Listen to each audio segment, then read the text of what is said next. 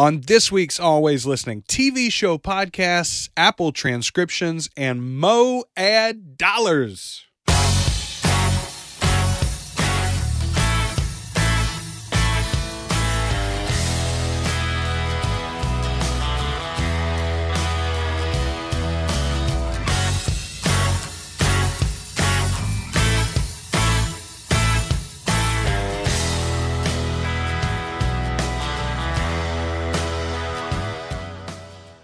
Welcome to Always Listening. We are your hosts. I'm Joel. I'm Jay. Join the dark side. hey, ooh, ooh, ooh, ooh, ooh. A little bit of uh, pop culture discussion off the top before we get to our podcast discussion. I'm sure all our po- I'm sure all our fans who listen to this for our keen insights on podcasting news love this part of the podcast. I don't care. We'll make it short. We'll make it brief. But that, but it, that that's big enough. The, the new uh, poster and a little teaser trailer for the Rise of Skywalker, the final of the Star Wars Skywalker saga films.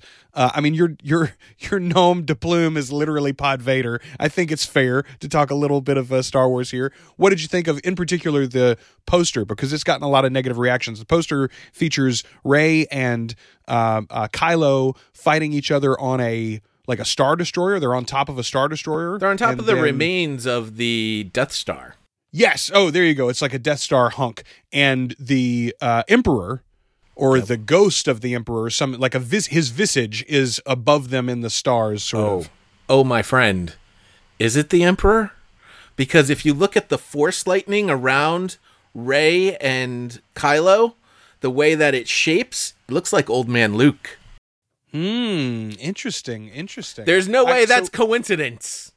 So I I don't I do think I mean obviously I think Luke's got a role to play in this film. Uh, Hamill I think has talked about even coming back as a as a Force ghost. I believe he said that officially. Yes. I don't think that JJ has, but the um I mean we know that the Emperor is going to have some bearing on this film because we've heard his voice already in the the first trailer, the uh, initial trailer. The interesting thing to me is, as someone who's watched Rebels, I believe you have too, Jay, Yep. right? The cartoon show. Okay, so there was Clone Wars, which was before Disney bought it, and then after Disney bought the property, they made their own cartoon show called Star Wars Rebels, which takes place effectively like leading up to A New Hope. It's like in the years preceding the original trilogy. Um, According to the timeline that they showed at D23, uh, Rebels ends right at New Hope. Uh, yeah. So the the the cast, the crew that is represented in Rebels, some of them at least appear in the battle in Rogue One, and we don't know whether they make it out of that battle or not. But they the that ship and some of the crew we know is in that battle in in the Rogue One, which takes place right before um, A New Hope, the first Star Wars film. So. Anyway, it's it's interesting to me. The thing that I find most compelling, though, Jay, and the thing that a lot of fans online are sort of mad about, the way that they've shown the emperor or, or whoever that is, it looks a lot like the presentation of the emperor in Rebels towards the end of the series. There's an episode in particular that is very controversial in the fan base where they present the idea of time travel effectively within Yes. the Star Wars universe. It's called The World Beyond Worlds. And the emperor that is presented in that episode there's some fan discussion about whether that's the emperor from the future perhaps or there was already a lot of you know interesting speculation about uh, how that episode played out and what it actually meant for us but this kind of looks like that emperor I will say this about that. Uh Last Jedi really let me down. I thought it was a horrible movie. If you cut out if you cut out just the Luke Skywalker parts, it's a great movie, but the rest of the movie really let really let me down. Really turned off by it. Maybe it's because we haven't had any Star Wars in a couple years, but I am hyped. I, I'm I'm all in on Rise of Skywalker, and I was down on the name. Remember when they first announced the name? I was like, "Right, come on, they they given too much away." But now I have no- I literally have no clue what Rise of Skywalker is referencing to, and of course we'll find out. They they're still making us think that it has something to do with Rey, but I don't think it does. I think it might have something to do with some of the things that have happened in the comic books as well. Some of the things that have been revealed in the comic books that I won't spoil here. Um, that might be re- involved with the Skywalker name um, and the origins of the Skywalkers, and I'll leave it at that. But What the other thing that I'm really psyched about is the Mandalorian looks really effing cool too. I, so like Disney is just killing it on all fronts. I, I know there was a big backlash last week among you know the fans because of the Sony and and Marvel breakup over Spider Man, and a lot of people Which you've like, been talking about since day I one have. on this podcast. I've been talking about it a lot. Di- Disney Disney uh, owns everything now, and I understand that they're easy to sort of hate, and the idea that Sony is the underdog in this case, like I, I get that too. But on the flip side, everything that Disney has bought, all these things that Disney owns, they've done a really good job with. If you look at Star Wars, just look at Star Wars. The idea that we're getting Star Wars on so many different levels, that we're getting television Star Wars, you know, like they're spending $15 million an episode supposedly on that show. It's 10 episodes, 10 hours of Star Wars that we're going to get before this Skywalker film in December. Think about that, Jay. That never would have Um, happened under Lucas. That never would have happened under another. Uh, well, you're We're right. not we gonna might we're not gonna get series. we're not gonna get the whole series before the movie because they're doing Yeah, one a week. They're not gonna let week, us binge week to it. week. Exactly, exactly. So yeah, we'll get like well, it- but see, that's interesting to me too. Will they connect in some way because the corporation knows when each is coming? So are there elements of the Mandalorian story that will hint towards or inspire things that we'll then see in the film? Anyway, I love this era of cross media storytelling. I love the idea of connecting uh, you know, when I go to see a film, I can come home and I can take in more content about that film or those characters or that universe on TV, in the comics, in a book, you know, all these things. Jay, it's sort of our lead story. Joel, today. did you just make a great segue from our stupid pop culture conversation I into did. actual look how, look how content? smart I am. well Our done, lead Joel. story today is about is about TV podcasts, and honestly, this this Disney thing has had me brewing. Jay, I'm trying to talk my wife and my kids into doing a show, and and maybe I'm involved in it in some level, or maybe I just produce it for them. I don't know, but I want to do a show called Disney Plus Discovery, where every week we hear from a few different members of the family about something that they found on the Disney Plus service because the whole point is that it's not just these originals, right? But it's Right. going to be the archived content too. This library, this vault full of content that many of us haven't stirred in quite a while. I want to hear when my kids discover, you know, the Davy Crockett series or uh, uh, the Zorro series. I would love to watch Zorro with my boys. I'm assuming that's going to be on here eventually. I want to watch that Zorro series with my kids and hear my 11 year old's reaction to those serials, you know, th- those old shows that I loved as a kid. Um, anyway, that's an idea that I'm stewing on. You brought a news story today about one of these super successful TV companion podcasts. I, I just I feel like the media companies should be doing it themselves. Some of them are, the smart ones are. Uh, this though is an independent production, is it not? The one that we're talking about today. This is so. There's a podcast in Australia called Eyes on Gilead. Is that how you pronounce? I don't watch The Handmaid's Tale, so I don't Yeah, know. Gilead. But- so Gilead, the Republic of Gilead is the I believe it's called the Republic of Gilead. Uh, it's it's what is left of America after the revolution that takes place uh, that's depicted in the Handsma- Handmaid's Tale. It's a ultra conservative, uh, religiously fundamentalist. Um, you know, organization that takes over America effectively, and they rename it Gilead. So, by the way, I should totally be watching this show. It sounds like one that I would absolutely enjoy. But the point is, is this is an independent show that's di- that did a sort of lot did a live podcast over the season finale, and I'm guessing they had a viewing party, a 500 seat venue that sold out within three days. Uh, they had a lot of fans that probably weren't even able to make it you know that wanted to be at this particular show some of which dressed up as people and of note they've they've said that their listener feedback appears to indicate that there's more TV viewing as a result of the podcast and this again just shows if you don't if you are a production company and you're not doing your own companion podcast the independents are going to drink your milkshake it's it's that simple and and if you are an independent and you're doing one of these type shows, you got to get out there and you got to be first and you got to build that sort of what we used to call water cooler talk so that you can do this. I know there are others that have that do live shows that are sold out even quicker than this. Rob has a podcast. When Rob goes and does a live, he's had to do specifically Patreon only shows because his tickets sell out that quickly. and he's got to let his the people that support him get first crack at these tickets or they don't get to go to these live events and it's fascinating to me that CBS hasn't approached him to be in charge of any of their you know post production shows. I mean they've got a bunch of different stuff that they do online. And i've talked to rob about it and rob's like i don't want to have somebody else telling me what i can and cannot talk about. So i'm going to remain independent as possible. And he doesn't need anybody. He's doing just fine. But this is again another example of if you ain't doing it somebody else is and they're going to drink your milkshake. So you better start doing it and for the independents that are doing it now you should be concerned that the the other companies are starting to look at this sort of thing and going, "Oh, we need to do this ourselves," and then shut these other ones down, or look at it as an opportunity to approach these production companies and say, "Hey, we've already built up this community of people that love your production. We w- we would gladly be the official podcast with you." Da da da da. Well, and I'll go back to examples like our buddy Troy Heinrichs uh, I was just thinking about. Um, I've got some friends across the pond. Uh, TV Pod Industries is there. I'm gonna. I want to make sure I get that right.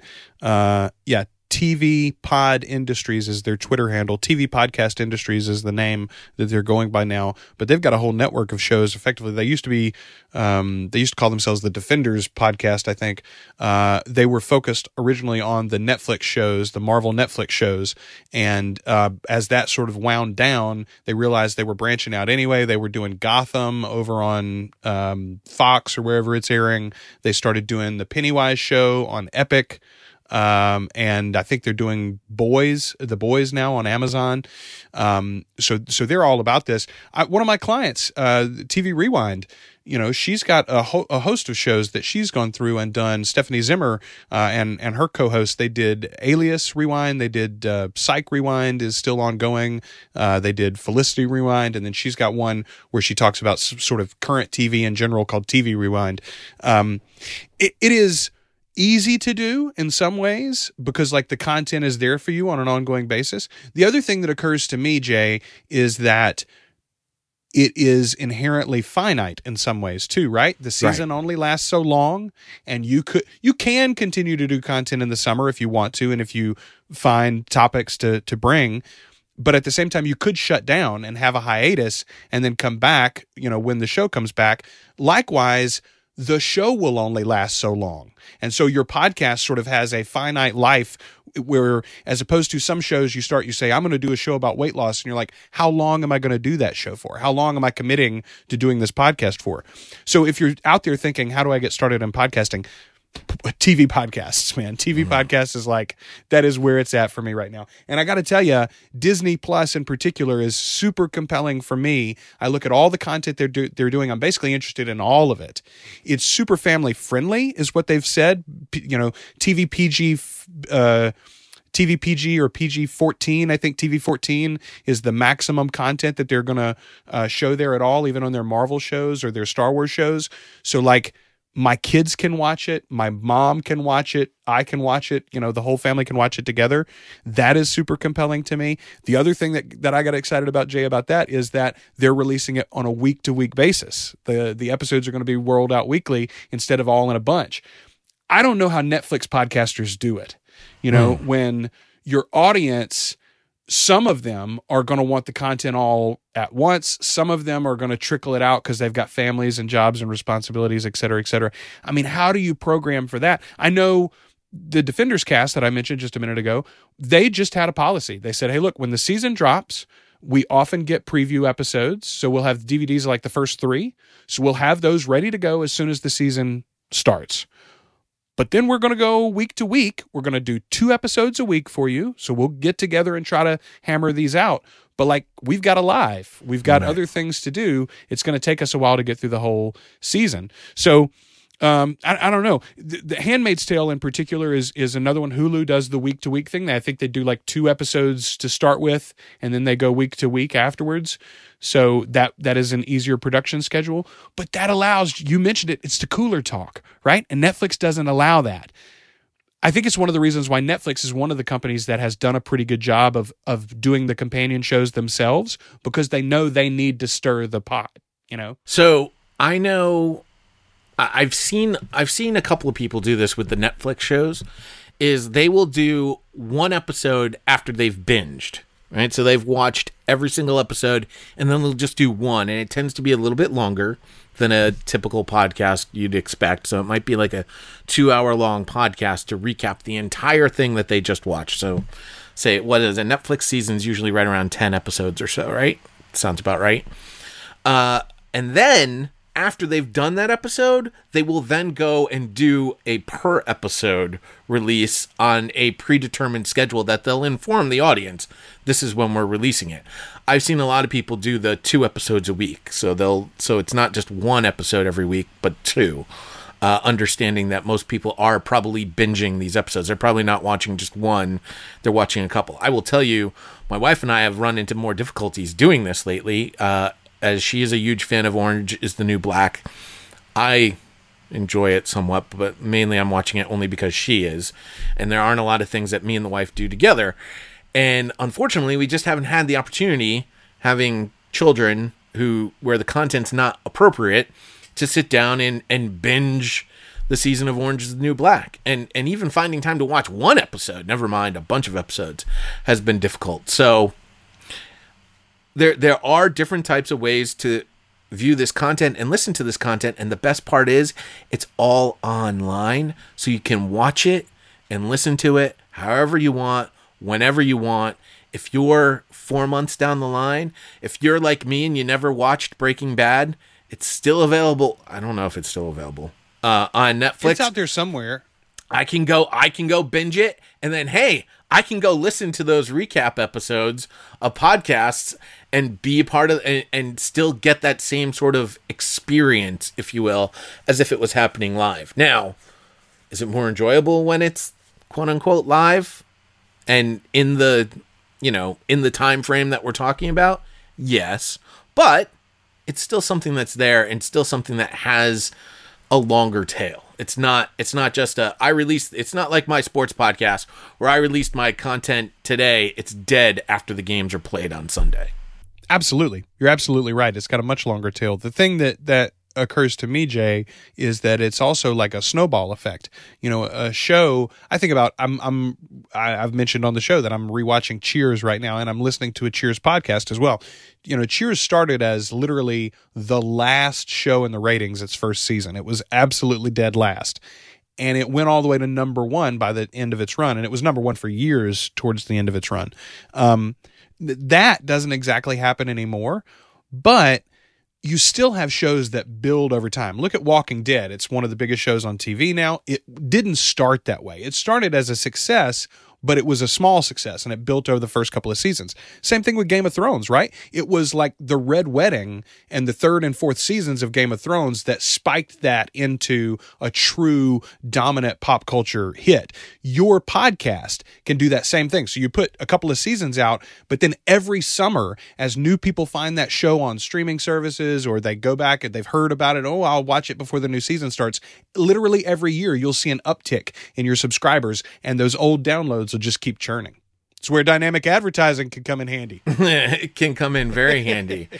And and to that point, those two shows that you mentioned in particular benefited from the fact that people could go and binge the previous seasons. You know, I didn't get into The Walking Dead until I think it was midway through season 2, and I was able to go and binge season 1. I was like, "Oh my god, this is phenomenal." Uh same thing with Game of Thrones. The Red Wedding is the everyone was talking about this Red Wedding, red, and I was like, I gotta go watch this show. I have the ability to watch it. I gotta go watch it, and I started watching it, and I was like, oh my god, I'm hooked. I can't stop. To the point where my wife would be watching something on television, and I had an iPad with headphones on. watching it right next to her and of course she'd keep peeking over and it'd be you know one of those scenes in the brothel and she's like what the hell are you watching I was like, that's why I got the headphones on. you need to get into this. If you have any, if you have a show that you're passionate about, and you look out there and there's not already. uh, First of all, there are a lot of shows. There are a lot of podcasts about a lot of different TV shows. Even my great idea about Disney Plus, I did some googling the other day. I'm sure. there's already two or three different uh, podcasts that are about Disney Plus in general. There's also a bunch of podcasts out there already about the Mandalorian specifically. I was thinking about maybe a Mandalorian show. Uh, there's a bunch of podcasts already that are talking about that. But that's But another because there are- opportunity, right, Joel? Like I'm Yes. interested in doing a show about the Mandalorian.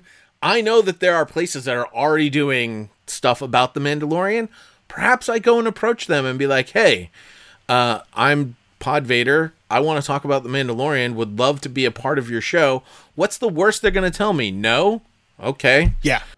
You, I mean, you can at least join the community, and and so if you if you're passionate about a project and there's already a, a podcast out there about that that TV show, maybe it's perfect for you already, and you don't need to go make one. But the other thing is, maybe you don't like the way they do it. I, here's Right. a, here's the difference, and we've talked about this before with with these shows. I think, um, you know, some podcasts do full recaps, right? Where they actually point by point go through what happened in the episode. Some podcasts just discuss the topics that came up or what the characters did or, you know, whatever. They don't actually recap the episode. I know that some listeners prefer one or the other, and some listeners hate one or the other. So, again, that's an opportunity. There's a podcast for everybody. And if there's not a podcast out there for you, then you ought to go and make it. But I'm telling you, there are opportunities here to not only monetize it and make a little money on this hobby passion of yours, but to also have cool experiences. Again, I'll go back to Troy Heinrichs. He was on the DVD extras for like season three of The Blacklist because he has a podcast about The Blacklist. He's interviewing the stars of the show on the DVD about their experience making this show. That doesn't get, and he got paid for that, by the way, too. He got to fly out there and do the whole thing. Eh, Like, what kind of credibility does that bring to your podcast? You know, you have, uh, again, Troy has a show about Westworld. Their Westworld Facebook group, the last time I looked, had something like 14,000 members in it. You know, how can you build a community? What what opportunity are you going to have in your regular life to build a community of 14,000 like-minded people? I think it's probably few and far between for most of us. Around a TV show like this is a perfect opportunity to capture that lightning in the bottle. And again, that's why if you're a production company and you're listening to this, that's why you have to own it. Own your brand. Own it. And if you don't, we're going to drink your milkshake. Yes, yes, absolutely. Um, Jay, let's move into our second story of the day. Um, Apple Podcasts has expanded transcription search, perhaps. Now, we know that this has been going on for a while. We talked about it when it first began, in fact. Uh, and this is something, it's similar in some ways to what Google is doing but it is it's not exactly the same thing and i think their approaches are slightly different it shows the different uh, priorities of the companies i think in some ways but effectively what the idea of this is that long term the content of a show can be surfaced in search so if i say for instance mandalorian and i search that as a topic your title of the episode or your podcast doesn't have to be Mandalorian. If in an, a specific episode you do have a discussion of the Mandalorian, that would eventually surface. That's the idea here. Now, first and foremost, Apple has said this is rolling out for select podcasts. We've talked about we're sure they're prioritizing the biggest shows to begin with, et I've got cetera, et news for cetera. you. Okay, what's the news?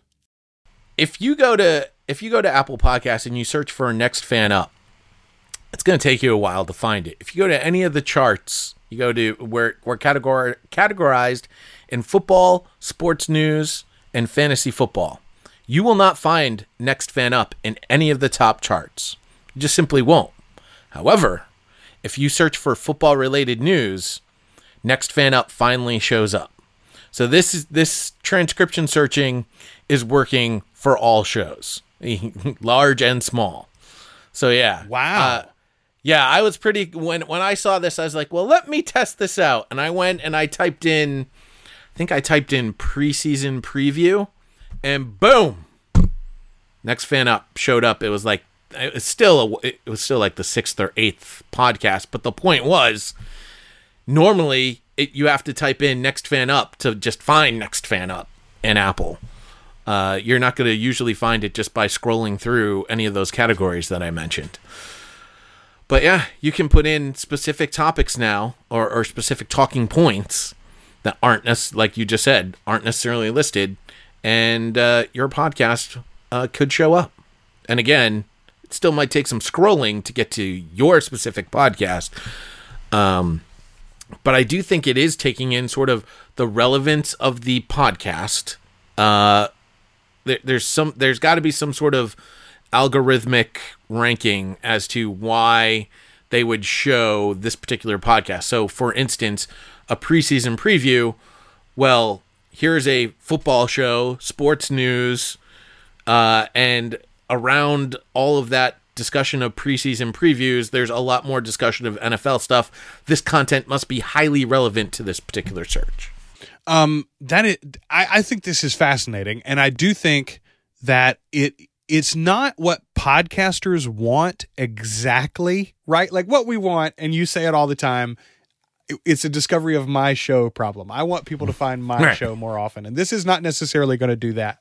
But what this is all about on both the Apple side and the Google side, from the way that you've just described it, Jay, is answering people's problems with podcasts as often as possible. This was a topic I forgot to put into our show note because it was a conversation on Facebook, and Todd Cochran was talking about the Google search. I'm glad you brought up the Google search because he he he has been staunch from day one.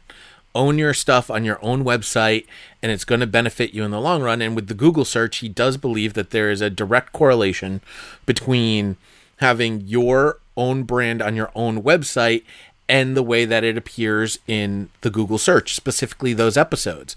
Because I will use a similar search using my show as an example. When I search for Next Fan Up podcast, it there's plenty of search results that will give you the link to Apple, to Spreaker, to my own website, etc. But the individual episodes, I have still yet to see that in a search on Google. I have still yet to see a Next Fan Up podcast episode in the episode results that it's shown. Now, maybe it's changed since I last checked. So, just for ha-has, I'm going to do it right now. Do, And- do, do, do, do, do, do. Oh, they have in fact fixed it. So now when I search for Next Fan Up podcast, all the episodes are Next Fan Up. Perfect. And they're in chronological order. They were not like that uh, merely a week ago because this happened in the last week that I had this conversation on Facebook. Very interesting. Uh, I am. By the way, though. I Stitcher- think this is Stitcher is my number one search result, which I think is also kind of interesting. Higher than Apple. uh, really. Let me see Mm-hmm. where what mine is actually. My my search results, again, ladies and gentlemen, I'm sure you all are loving that I'm relating this to me. Stitcher, Apple, Twitter, Facebook, uh, and then we have a we have an agreement with uh, Fantrax, uh, which is a um, a fantasy sports site uh, where where our show is part of their podcasting network. So, the results for always listening go Stitcher, my actual website, propodcastingservices.com slash always listening pod, uh, then Apple Podcasts generally, then Google responds with three episodes in a row that you can click play on directly.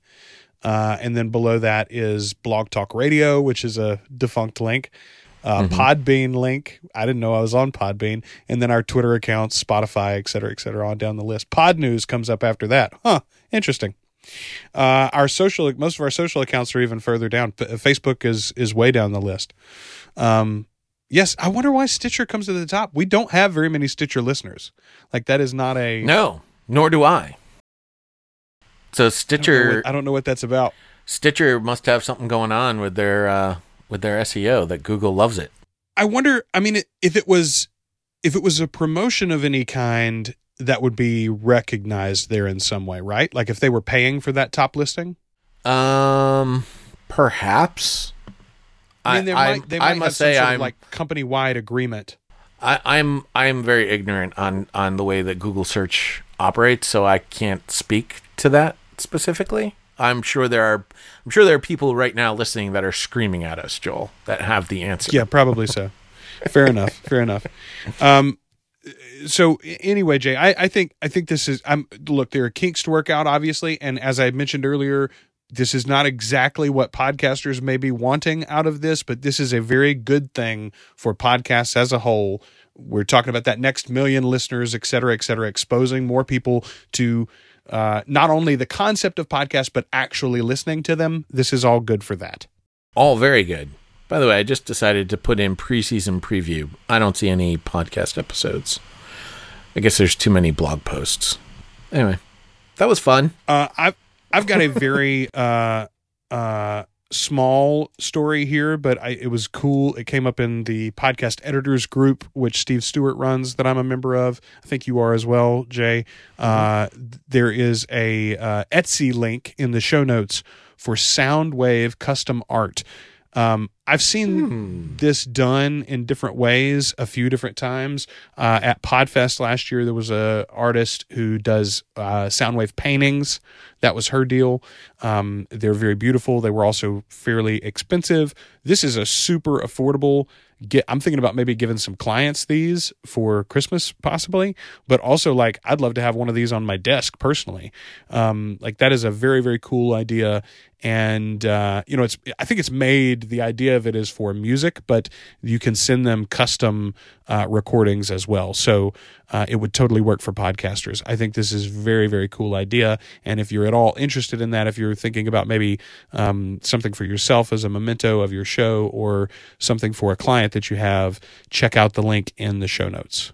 Yeah, quite honestly, I mean the example that that's shown here on this link is Adele, someone like you. I'm assuming it's the entire song in a sound wave. That is so niche. Like, if I were to give this to my wife, honey, this is our song etched in sound wave for you. She'd be like, "What in the world is this? Why are these squiggly lines etched in a glass?" Like she wouldn't get it at all. Uh, so I do think, though, like you just mentioned, a podcaster. I mean, it's a perfect gift for a podcaster. Yeah, it's it's a very very cool gift for a podcaster. There's even there's an option apparently to add a little um, a barcode on the exterior of the um, of the piece, so that when you take a photo of it with your smart camera, it would load the audio up directly. That's kind of cool too. So if it was a clip of an episode, or it, the thing that I always think about doing is um, the the bit of Josh and I saying. Uh, two guys and a rogue. I'm one guy, I'm the other, and this is the network. Like that's the the little tag for our network. Or or maybe just him and I saying, you know, two guys, uh, I'm one guy, I'm the other. Um, which is the way that we first started our podcasting you know life I, that's that's sort of important to me and that matters to me that's the kind of thing that i would like to get uh, in a block like this i think it's very very cool if you're a sentimental old fool like i am too i think you might like it as well check that out in the show notes folks Yeah, I'm uh, I'm all over that. I like it. We gotta talk about Um, J- Joel. I have a quick question for you. Stuff that we didn't put in our show note because I have a feeling I know the answer. Do we want to talk about uh, people stealing other people's ideas, plagiarism in podcasting? No. Oh goodness. I no, we don't. Have There's to a lot start- of- we don't have there's a lot of that going Is that- on. are you talking about the true crime thing? Well, there's a true crime, crime thing. story? I guess the folks over at Slate are now throwing out accusation. It's it's kind of funny. Oh, I haven't heard the Slate accusation. Yeah, they they they're accusing a couple of different podcasters of plagiarizing their stuff. Yeah, let's. You know, You what? know, here's my uh, thoughts this, on that. This Let's all comes down. Tell people where you're getting what your source is. Yes, That's all. do your own work is my thing. Is like do your own work. Like I, I don't. I don't understand, especially if you're doing reporting. Like you, you can't just read and summarize what somebody else is doing. You and I don't come up with a lot of these stories ourselves. We we are literally linking to other stories because we are providing commentary. That that is what we're doing. We're not purporting to be journalists ourselves. We are No. commenting on the news of the industry.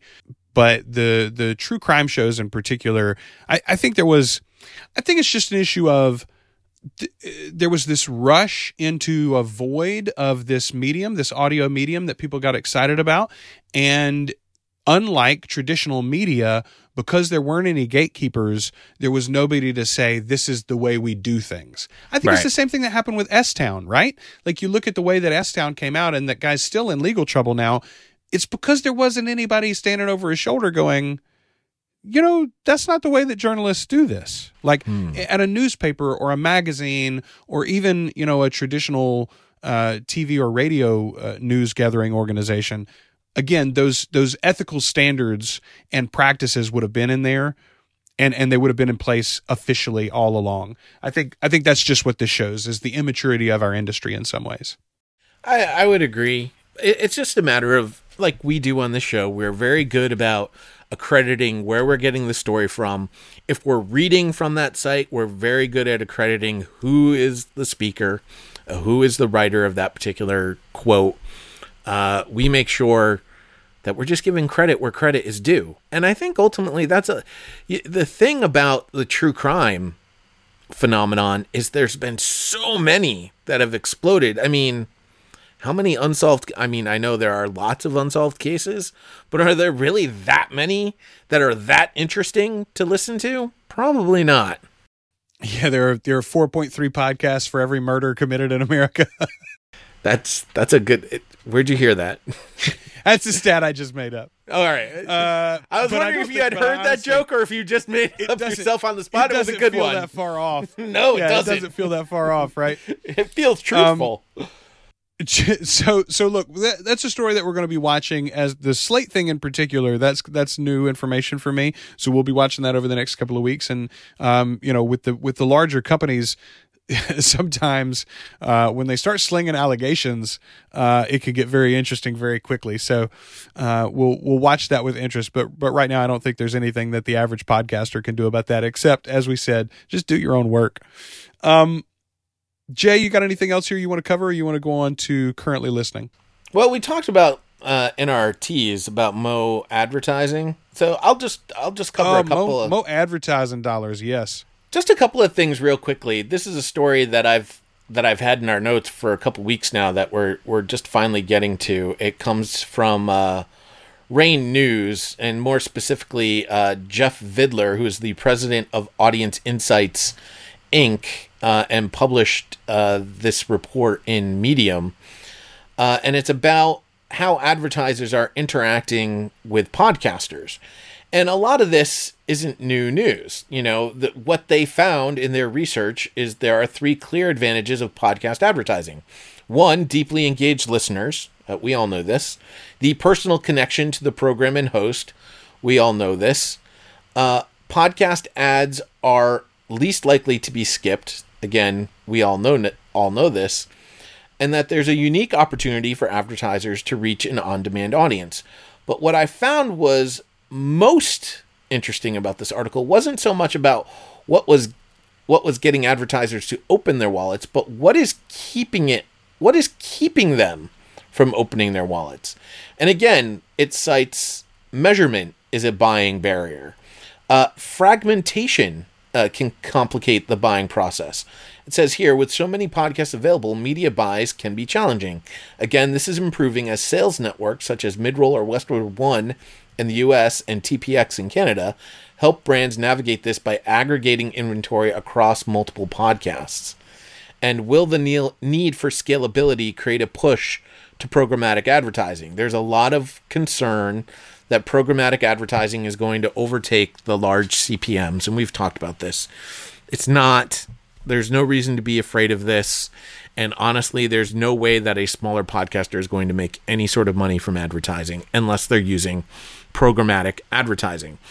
But this discovery issue, going back to the fragmentation note here, is something that I'm seeing cropping up a lot more here uh, in the last uh, couple days, as a matter of fact, when talking about advertisers finding the right podcasts to place their advertisements on and who is doing this vetting.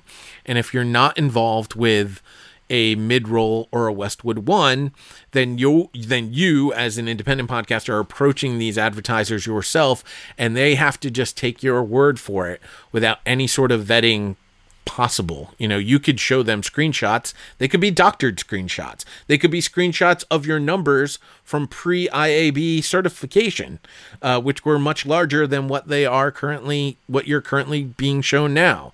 Uh, there's a lot of ways that, and I hate to use the term, so I'm not going to. There's still a lot of ways that you're pulling the wool over the eyes of the advertisers and, you know, acting like an outlaw in the western part of the world and perhaps it's it's not it's not calm. Might be wild. Saying it's not tame yet. right. So, so i was trying to say the phrase without saying the phrase. It's it's to me it's even less about the idea that the individual podcasters that they might be buying from are lying to them or, or, or fudging numbers in some ways. It's literally just a man hour problem. It's a, it's a, a resource, it's a time resource problem. These ad agencies only have so many buyers, and those buyers only have so much time to devote to podcasts, especially since we know right now it's a tiny piece of their ad budget, right? those buyers would much rather call one guy or one girl at midroll and talk about 200 different podcasts than talk to 20 different producers about 10 each, right? Or more mm-hmm. likely, 200 producers about one each. That's they're never going to call me. They're never going to call me. They don't want to talk to me. They don't care how big my podcast is, honestly, because they don't have time to think about just my podcast. That's not the way that they're working.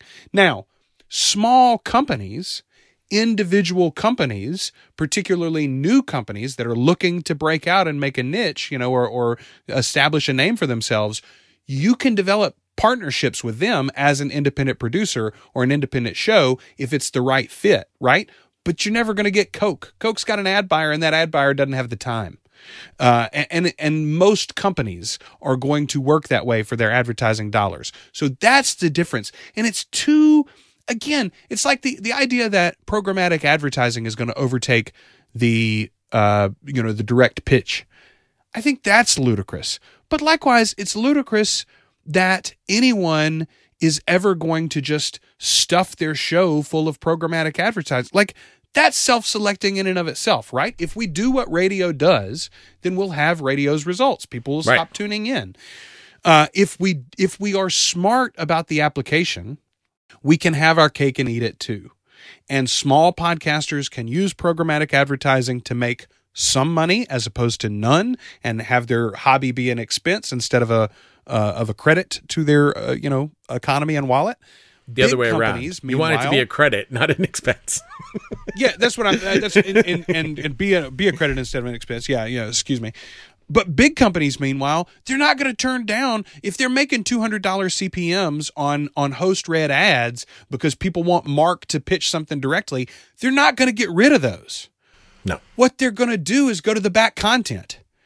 And they're going to say, okay, now we can put in a new ad and resell all those downloads that we're getting every single month on the first 100 episodes, on the first 200 episodes. You know, so they'll get both the benefit of both. The smaller podcaster can get some benefit at all, and and the industry as a whole will grow. I really I don't understand the doom and gloom on programmatic advertising. Aaron Mahnke is never going to switch to Geico ads. Todd Todd Cochrane also mentions, you know, the long tail doesn't exist. 98% of the show's downloads happen within the first 72 hours or whatever stat that he always launches out there. What I have discovered having worked with a number of podcasts is if you look at your monthly downloads, let's say uh, per average you get we'll just make an easy number. Let's say you get 500 downloads per episode you know and then you look at your total monthly episodes guess what? You it usually looks like you've done five weeks of podcasts. You've got 500 500 500 500 and then there's another 500 to all of your back catalog. That is typically what i see. So usually about a quarter of your monthly listens are to your back catalog now one or two listens to one specific episode doesn't total up to much, but 500 does. That 500 total totals up to something specific enough. And if you're using something like dynamic ad insertion to place these newer ads on the older content, you are going to benefit from that. And it's a matter of explaining that in a way that makes it perhaps the way I just explained it. Hopefully that was pretty clear enough to someone to make them understand. Listen, if you buy this episode this month, yes, you're going to get 500 listens to it within this month.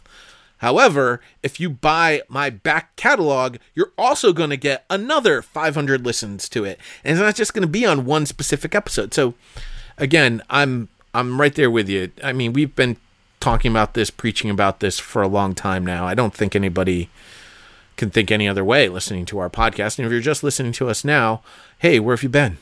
So in the last seven days, just as an example here, I, I just checked it out. In the last seven days, our last episode has been downloaded half as much as our total downloads for the hmm. week.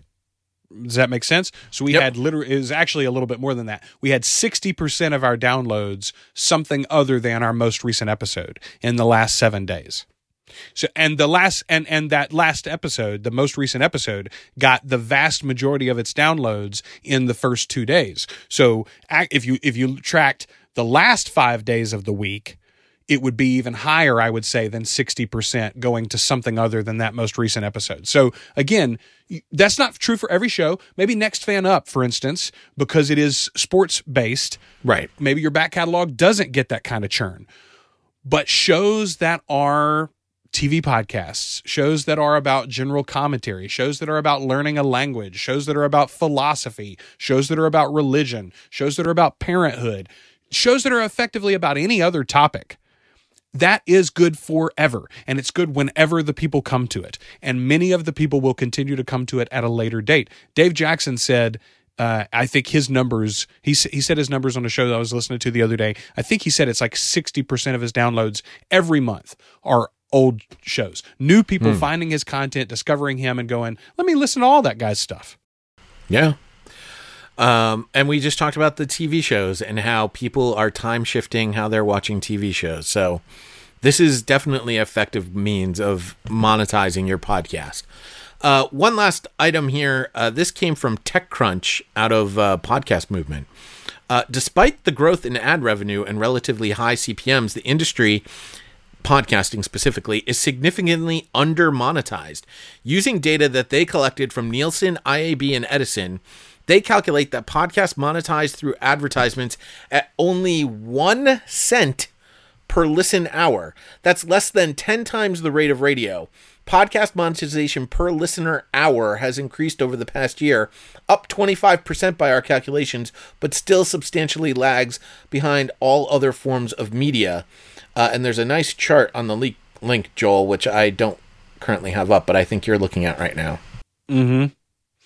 Uh, yes, uh, Edison Research's Infinite Dial report an estimated 32% of the U.S. population listen to podcasts on a monthly basis. Is that the one you're talking about? No. Uh, No, here it is. Find out about new podcasts. So so revenue per active user hour. All right. Podcasts, as I just mentioned, is at one cent. Radio monetizes eleven cents per active user per hour. Uh, TV is 13 cents. The internet is 27 cents. Uh, magazines are 49 cents, and that's down 14% from 2018. And newspapers are still at 77 cents, which is why newspapers aren't completely dead yet. Uh, podcasting being up 25%, by the way, means that we are monetizing per active user per hour at less than a penny previously. So, uh, so there's still a lot more money to be made in this area, and it's because there's such an anti-ad mindset in this in this industry. You got to start wrapping your head around this, ladies and gentlemen. It you shouldn't be anti-ad. You should be definitely anti-bad ad. You should definitely be looking. You know, we talk about programmatic advertising and the re- using basically the same creative that radio is using. Yes, you should be, as always, championing, championing, champ, championing. I won't even use that word. You should be looking for better, better creative always, uh, no matter what type of advertisement that you're using. But that doesn't mean that you should disregard any sort of money that's out there. I mean, right now, programmatic advertising is essentially free money that you're just letting sit on the table. And for some podcasters, it's very little. Uh, but for some podcasters, it's huge. There's a huge amount of money. I know of a specific podcaster that's leaving $7,000 a month on the table because they refuse to use programmatic advertising. I, I don't know about you, Joel. I could use 7,000 bucks a month right now. That'd be, be pretty nice pocket change in my pocket. I'll gladly take it. Uh, and and and there's no con. We just said listeners aren't skipping ads. They're not turned off by the ads. I've got plenty of research over four years of working with a programmatic advertising system that shows that the listeners aren't turned off by the ads, that the podcasters that were using it were only showing listener growth like every other podcast out there. It comes down to using it properly, knowing the best practices around it, and benefiting from using diverse revenue streams. Because, hey, we've talked about on this podcast, and yes, it's on me for being slow to get our Patreon going. But quite honestly, if you don't like the ads, give the listeners another option to listen to it and still support your show. It's not about giving the listener free. Listen, listener, we can't just be doing this for free. I would love to do it for free. I'd love to make, as you mentioned, just a hobby, just something that I love getting on the, getting on the horn with my good buddy Joel talking about the internet industry. But quite frankly, I got mouths to feed. I've got a mortgage to pay. And advertising is one of the ways, yes, it's very little, but it's one of the ways that I'm allowed to continue to keep that passion that I have for this industry and talk to my good buddy Joel on a weekly basis that makes it makes it an option for me to even consider. If that wasn't an option on the table, trust me, I got more things I can do in an hour and a half worth of time that's going to make me uh that's going to make me money than this. Well, and and as always, I'll throw in the caveat here if you're listening for your show, depending upon where you are in your life, what else is going on in your life, what your business is like, you might find better ways to monetize that show than just pure advertising, especially dynamic ad, ad insertion and programmatic advertising. Uh, if you own a business and the business aligns with what the podcast is, advertise yourself, promote your own business, sell your products and services, right? You and I both promote our consultation services and our coaching and our editing at the end of this episode. At the end of every episode, we talk about where you can find us online if you need help with podcasting. Um, that's part of the whole deal why we have this topic. However, that's not available for everybody. And if you're a carpenter who wants to do a show about Marvel, there's no connection there probably and and the people that are listening to your show the people that could potentially listen listen to your show aren't going to buy your carpentry services or your cabinets right but you can sell them a geek box you know you can sell them a hello fresh subscription uh, or you can put in a geico ad when you have a small effectively non-existent listener base because you're in a network that's connected to a whole bunch of people and Geico's buying across 50,000 podcasts or whatever it might be. Those are the avenues. I think we want all of those avenues to be available to all of us. I want good content. I want more good content. All right. That, that that's pretty I, I think we've delivered on our teas today, Joel. I think Yeah. we can I think we can move on to what we're currently listening to. What are you currently listening to, Jay? Well, Joel, I'm not. so let me uh, take this moment to continue to shamelessly promote my other podcast, Next Fan Up. Listen, the NFL season is going to kick off in about a week and a half, less than a week and a half from when you hear this particular podcast. And on Next Fan Up, I present you 32 different perspectives on everything that's happening in the NFL. For instance, what we will examine on our uh, most recent episode that will come out uh, later on Wednesday, uh, week four of the preseason. We're not really previewing the week four preseason games. Nobody cares about week four in the preseason, but we are going to be talking about uh, what guy is going to get cut from your team that's going to be a performer on another team because he's that good? And did your team answer their big questions going into the preseason? A lot of them didn't. But the other thing we'll investigate is Andrew Luck. Andrew Luck was a top three quarterback. Some even mentioned he might be the best quarterback to come along since Tom Brady. And he decided that the injuries had just piled up and called it quits at age 29. So again, my perspective as a Patriots fan of Tom Brady, who's a quarterback who's entering his 20th season at age 43, seemingly will never retire, and the perspective of maybe a Carolina Panthers fan whose quarterback uh, is of the same age as Andrew Luck, of the same talent level as Andrew Luck, and of the same injury history as Andrew Luck. Perhaps they're now concerned that their star quarterback is getting ready to call call it quits. Because let me tell you something, Indianapolis Colts fans. Jacoby Brissett is a pretty good quarterback. We talked about him in one of our past episodes a couple weeks ago.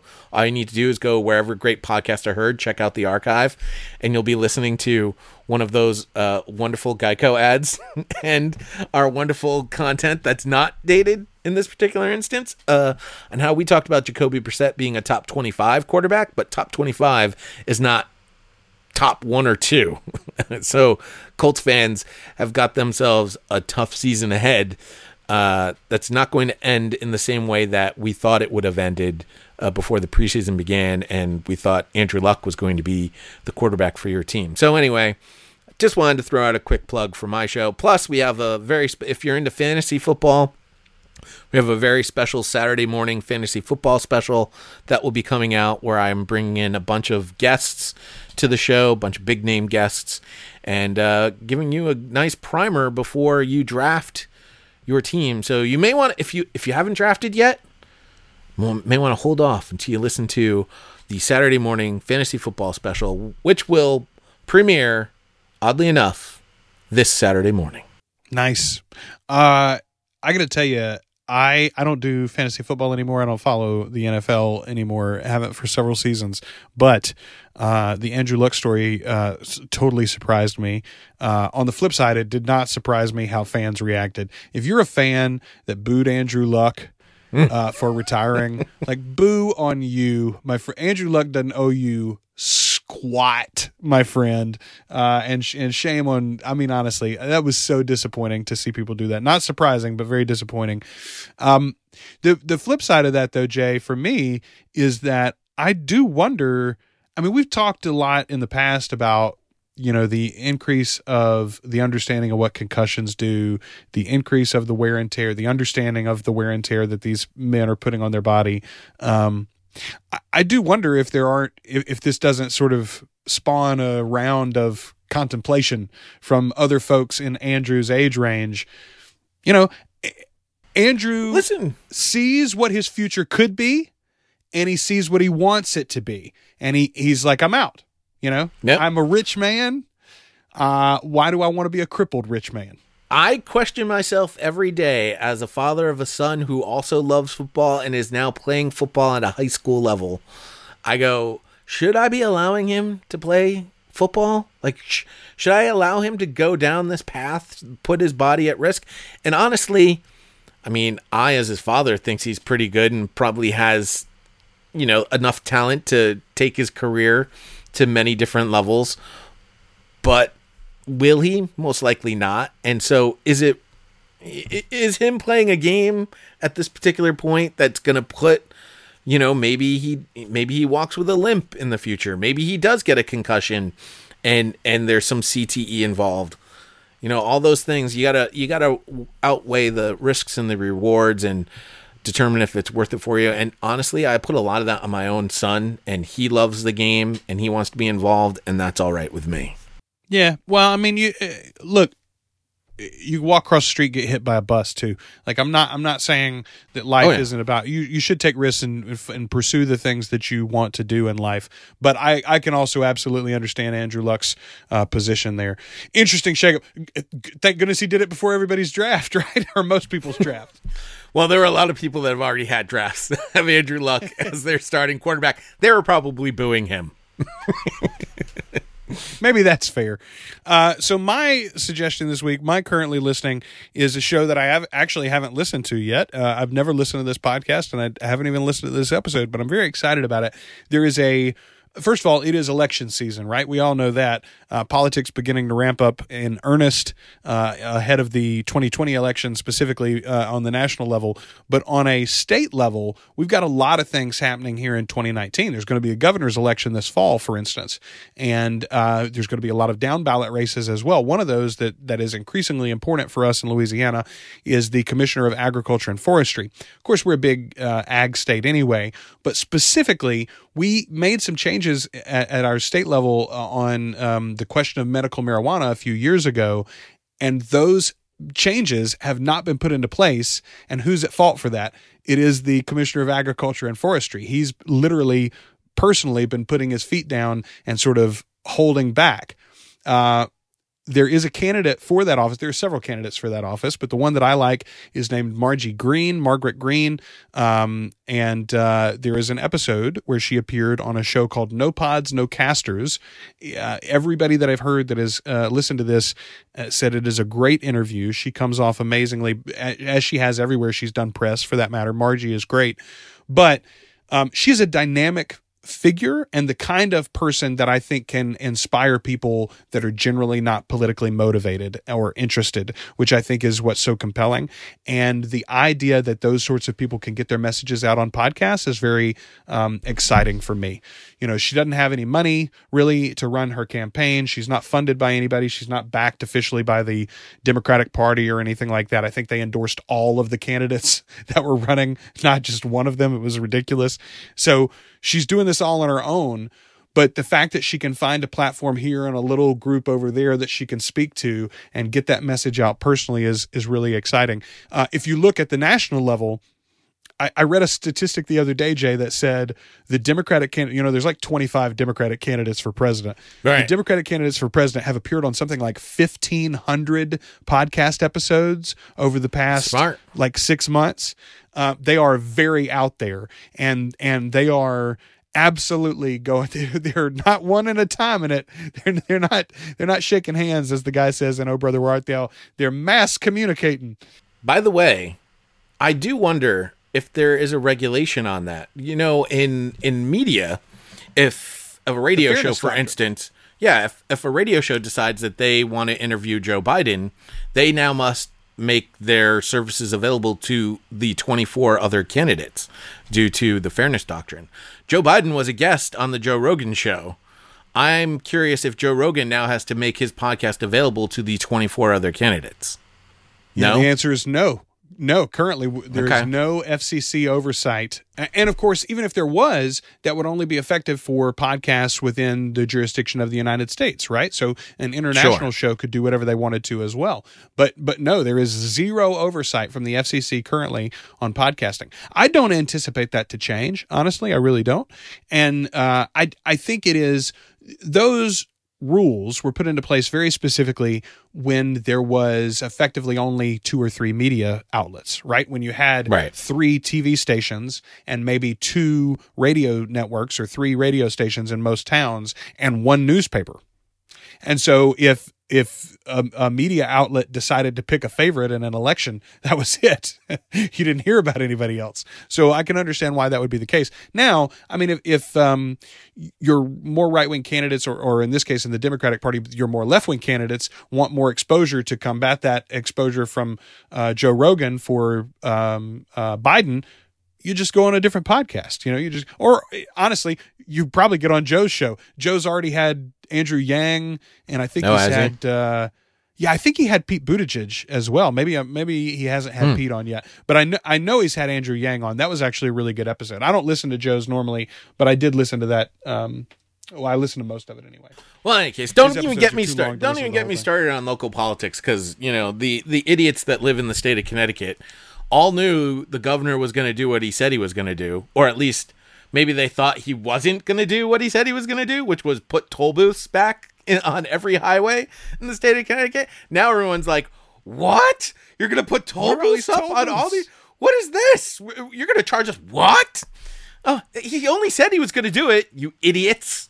Anyway, um, and don't and and they and and the law that because everyone was all upset about the about the toll booths. Don't even get me started on the uh, plastic bags. There are no longer bags. You can no longer get a bag at a grocery store, a restaurant, anywhere. So the unintended consequence is wh- when somebody goes to deliver food, for instance, and they got to pick up that food order, I don't, you don't get it in a bag anymore. They just give you a bunch of, you know, those Tupperware containers and like, here you go, have fun.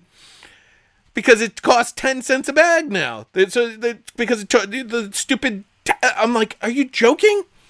Oh my God. There, there's a great picture, and I think this law was originally passed in California. So the Californians are probably laughing at us, going, "Oh, we've already been through that, buddy." but yeah, this no more plastic bags things. By the way, have you ever tried drinking from a paper straw? It's the worst. I'm I'm all about saving the environment. I, I I mean, I'm not anti-environment. I'm really not. But I mean, there's just certain things that are just plain stupid. Come on, people.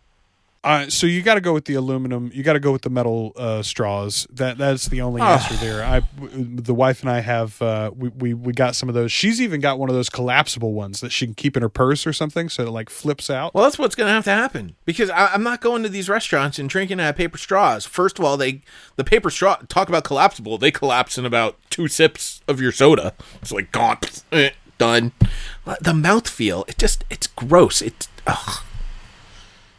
You got me. You got me started, Joel. You got me started. Sorry, everybody's everybody's got a personal local peccadillo about their uh, their local political situation. Um, anyway, I'm excited about uh, Margaret, and and I'm very excited about the idea that you know podcasts can be part of this. I, I started a podcast last year for a local candidate. Now he didn't win his election, but I'm hopeful that that platform's still open, and that when he he is going to run in again in the next election, and I'm hopeful that he'll pick that podcast right back up and, and keep going with it. Have a direct connection. Quite honestly, he never should have stopped. Voters and supporters. Do what? He never should. Yeah, well, he never no, should have stopped. I, I agree. I, that's what I told him. I think it's just about production on his end. He just doesn't want to record that often, right? He's a farmer, and so he's not like he's not a content producer on a regular basis, mm. you know. And uh, but but I'm like, man, you gotta you gotta stay into it. You gotta you gotta stay out there and keep your name and your um your message spreading. Anyway, uh, Jay, where do you spread your message? you yeah. build a community. Uh, I am at the real Pod Vader on Twitter, uh, facebook.com slash Podvader page and nextfanup at gmail.com is the best way to reach me via email. You can find me online, uh, well, on Twitter at The Rogues Life, or now, hey, at podcasting underscore pro.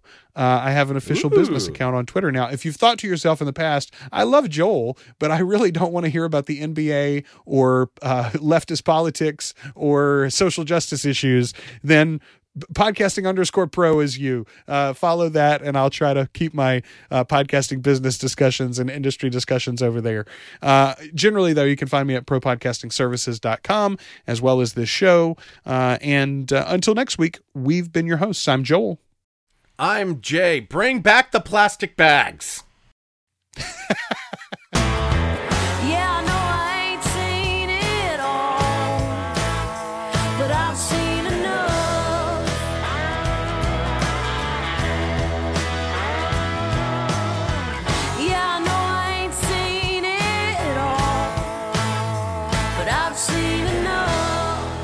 Always Listening is a proud member of the Two Guys and a Rogue network. You can find all of our past episodes, including more than 100 podcast reviews, at alwayslisteningpod.com in Apple Podcasts, Spotify, Stitcher Radio, or anywhere you listen to podcasts. For help on your podcast, visit propodcastingservices.com. Our theme song is Enough from Bethany Rayburn.